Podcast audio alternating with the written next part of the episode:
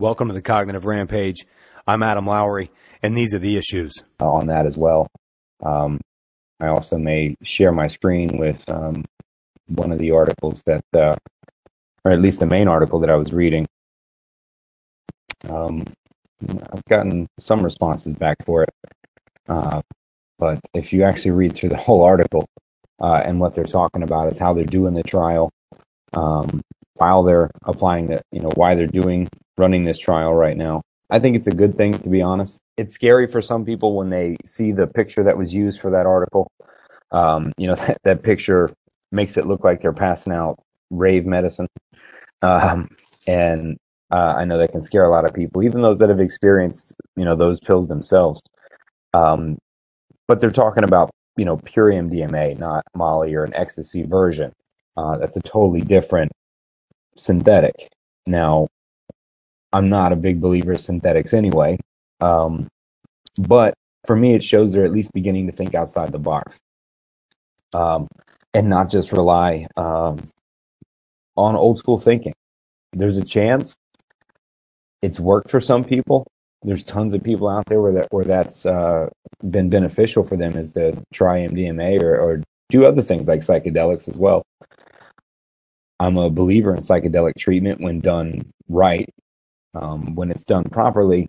You know, I think there's a different ways to approach certain things. You know, if you know some people approach alcohol as a time to get crazy and absolutely insane and, and do you know wild things, and some people see alcohol as a nice bottle of wine and a cigar, and some see it as a a Jameson and uh, a conversation with some friends. But you know, taken to how you approach whatever it is you're doing. I think intentions are what are matter uh, matter in what you're doing. So if you're approaching, you know, MDMA or psychedelics in any sense with the idea that look, this is something I'm going to do to get fucked up and enjoy some rave party or whatever. I mean, not that these things are bad in a sense either, because I can't condemn any of that.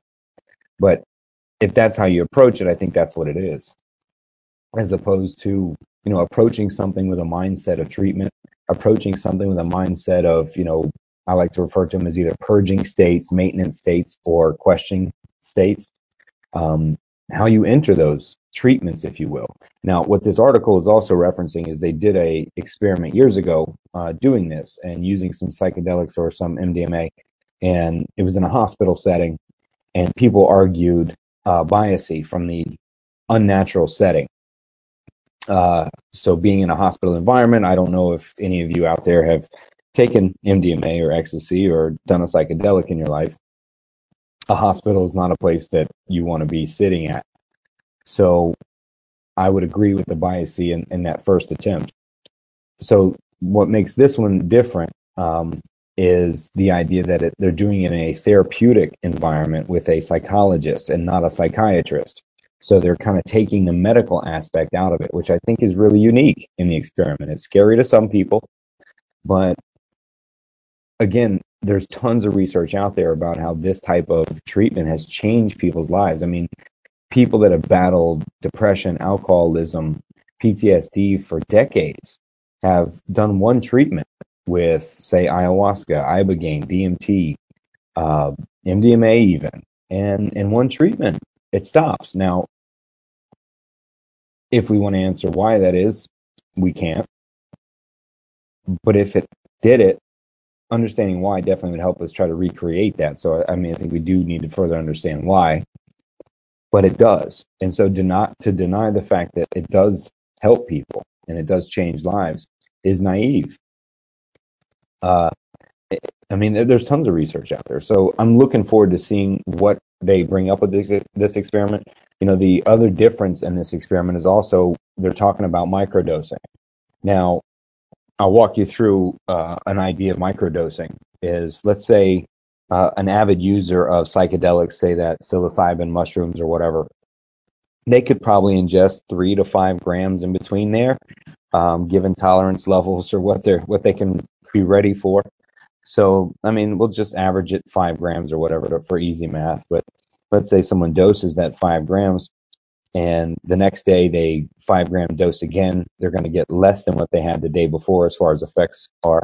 Then, if the third day they dose the same amount, they're going to get little to no effects, uh, and so forth. Now, if they were to skip one day between that, then its effects would um, be close to the same.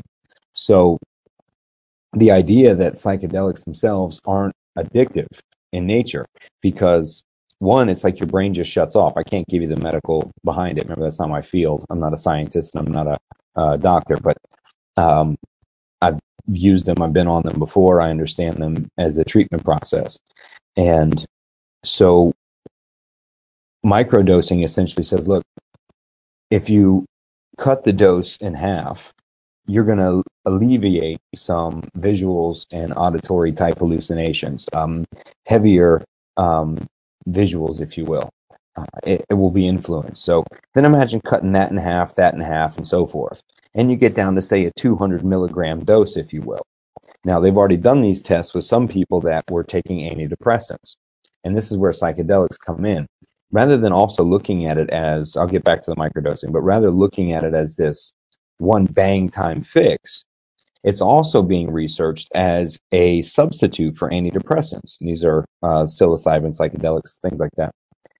So if you can, in, in this test they did, where they uh, had people that used to take antidepressants, etc., hand them microdoses, 200 milligrams, I could be off, I'm not sure, of microdosing, and then they would skip a day, et cetera. You'd have to I have to find the study, but essentially you microdose on a Monday, microdose on a Tuesday, don't dose on a Wednesday, microdose on a Thursday. And after the study, it was funny. What came back was the number one thing that people found that they could do uh, was tolerate annoying people. That that was the response. I mean, that's something we're all trying to do every day, right? So, um, showing that I mean, microdosing in a natural existing product of uh, like psilocybin, microdosing in a psilocybin can eliminate, possibly eliminate or alleviate the need for antidepressants. And so that's dangerous and that scares big pharma. You know, that threatens the profit. So uh, all the propaganda you know is out and has been out for a long time. Same goes with marijuana. Now, MDMA is a different beast, even in my world, because that's a synthetic um, compound. So I think when you start getting into the synthetics, uh, there's just as a risk in naturals too that can affect the individual. Um, but no one's ever died on marijuana, and as far as I know, no one's overdosed on psilocybin. Um, so there's about twenty thousand deaths a year just on OxyContin alone. Just on OxyContin alone, I referenced that article yesterday uh, about how that the family that one family owns uh, one third of the painkiller market with OxyContin. They had just made the Forbes list at 3.8 or 3.1 billion dollars net profit on OxyContin, even though their marketing plan revealed that they specifically targeted doctors that were pretty open with pain prescriptions and then sold it to these doctors as a safe alternative for pain medication. Yeah. So while they're celebrating making the Forbes list, friends and people that you and I know are doing hard time for some fucking weed or mushrooms even, right? And so these people's lives and daughters and sons' lives are changed because of natural existing substances that have never killed anyone. But these people get celebrated for making the Forbes list and making that money Why 20,000 people on their drug alone die a year. I mean, that's what's happening. And so when I see treatments like MDMA you know, being talked about and maybe, you know, at least being tested now, it shows that we're starting to possibly come out of the box, that we may really be, you know, at least we're expanding into different mindsets, really. And the fact that they eliminated psychiatrists as being involved in this was something big for me because I think psychiatrists possibly now could bring in bias. I mean, their whole work is done around pills. It didn't used to be. It used to be counseling and pharmacology, but now it's just pharmacology. So, I mean, having that those people administer the test and do the observations, I think, brings in huge bias, and possibly the same by bringing in psychologists that are pro or con. Um, if you out there can invent the perfect test, then do so. But that's yet to been done. But the fact they're finally beginning to test this, um, investigate it, there may be a way to where they can find a, a safe amount, you know. Um, And it is true. eh, Those of you that have done ecstasy or MDMA before, um, such as myself, we understand that the, the coming down off of that, the serotonin depletion that, that's on the back end. And I've come to find out with um, psilocybin in certain strains that happens as well. Uh, but you know, taking certain things like New Mood from uh, Onnit.com uh, and any other 5-HTP uh, supplement the day after or the night prior before sleep, that night of, uh, really curbs those effects hardcore. Um, so there's ways around that as well, but seeing that this is just happening, you know, that we're researching these other avenues, still synthetic, you know, no, not that I'm all anti-synthetic because you can't cure cancer.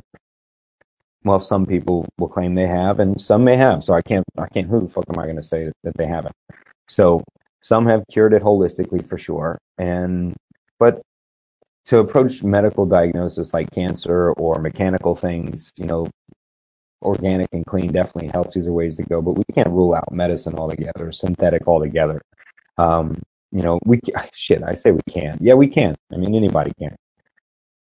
Maybe I don't think it's safe to. Ah, fuck, I don't know, but it's a sign, you know, and there's all kinds of psychedelic treatments being done all over the, the world, all over the globe. There's some research being done in Germany too, um, that's really cutting edge uh, on what's happening. There's a plant called ibogaine that comes out of Africa that has shown to uh, really reduce uh, cravings, and sometimes I've I've heard.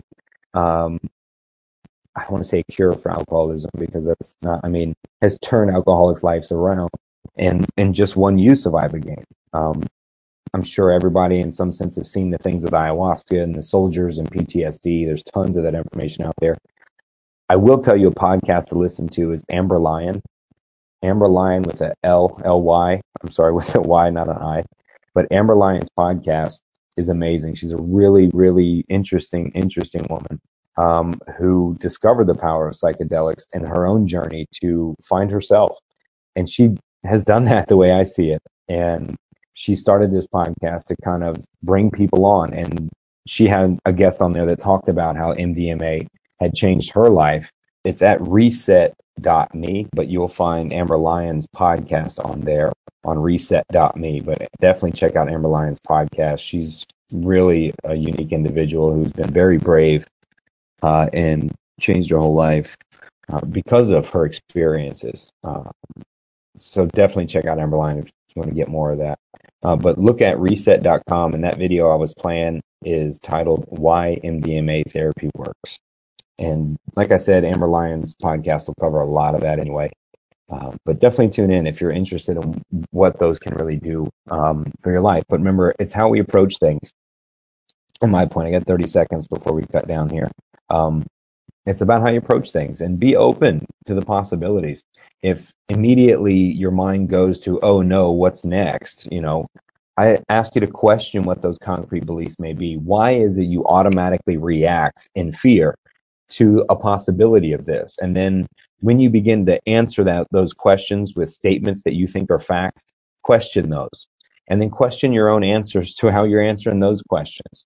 And really see that you're probably just responding in some concrete Manchurian candidate way because of things you've been told, taught, or maybe even experienced. But remember, your beliefs come from your past experiences and they create your perception, not the truth.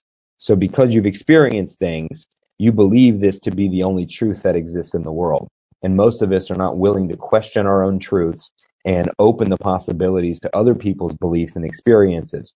I think that's the humility, but it's exciting stuff to see what's happening. Thanks for joining.